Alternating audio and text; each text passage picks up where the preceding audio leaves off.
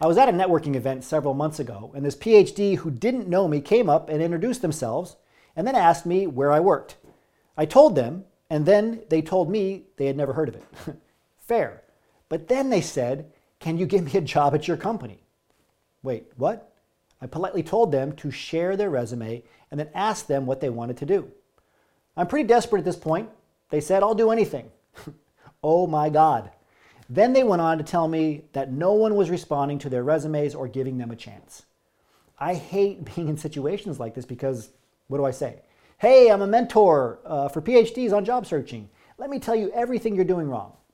Nope, that would be worse. So I, I gently guided the conversation constructively and helped in any way that I could. And don't worry, the story has a happy ending. I coached this PhD again gently, and we ended up working together a few months later. They're now hired in a great role. Still, it's worth pointing out that some of these networking mistakes should not be repeated by you or any other PhD. Okay, networking is an art, especially when it's part of a strategy to get hired. A single misstep or poorly chosen remark can derail months of effort. Okay, so here's a guide on what not to say when you're networking for job opportunities. Number one, I'm desperate for any job. While honesty is a good policy, expressing desperation is a major faux pas. It suggests you're not interested in the company or the role, just the paycheck.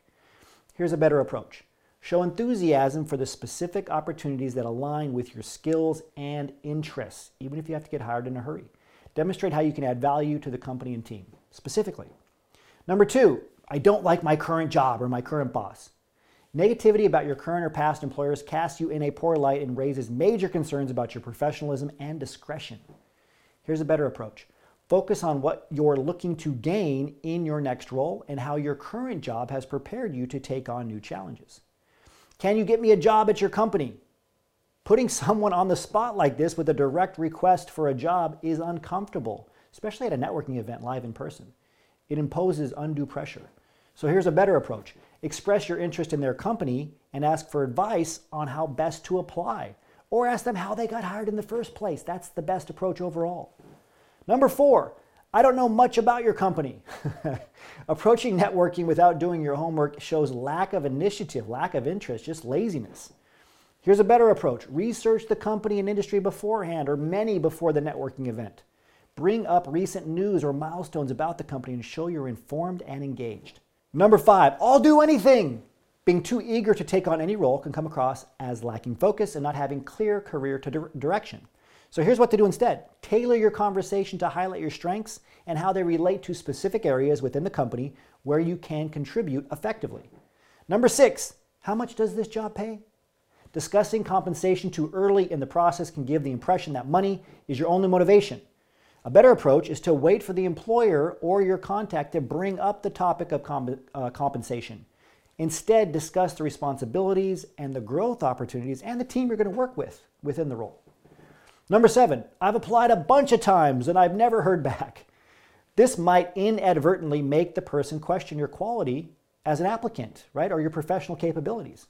A better approach is to ask for feedback or suggestions on how to improve your application to make you stand out or how to make yourself stand out. If you like today's PhD Transition Report on demand, you can get a free copy of my best selling book, The Power of a PhD, and a two week free trial of our new PhD Resume Builder that's part of our Cheeky Scientist Career Vault Level 1 software package. Just help us pay for the shipping of the book, and you'll get this package absolutely free. Just go to cheekyscientist.com slash gifts. That's cheekyscientist.com slash gifts. And you'll also get free access, lifetime access to our LinkedIn Mastery Ring program. That'll show you how to update your LinkedIn profile to get hired.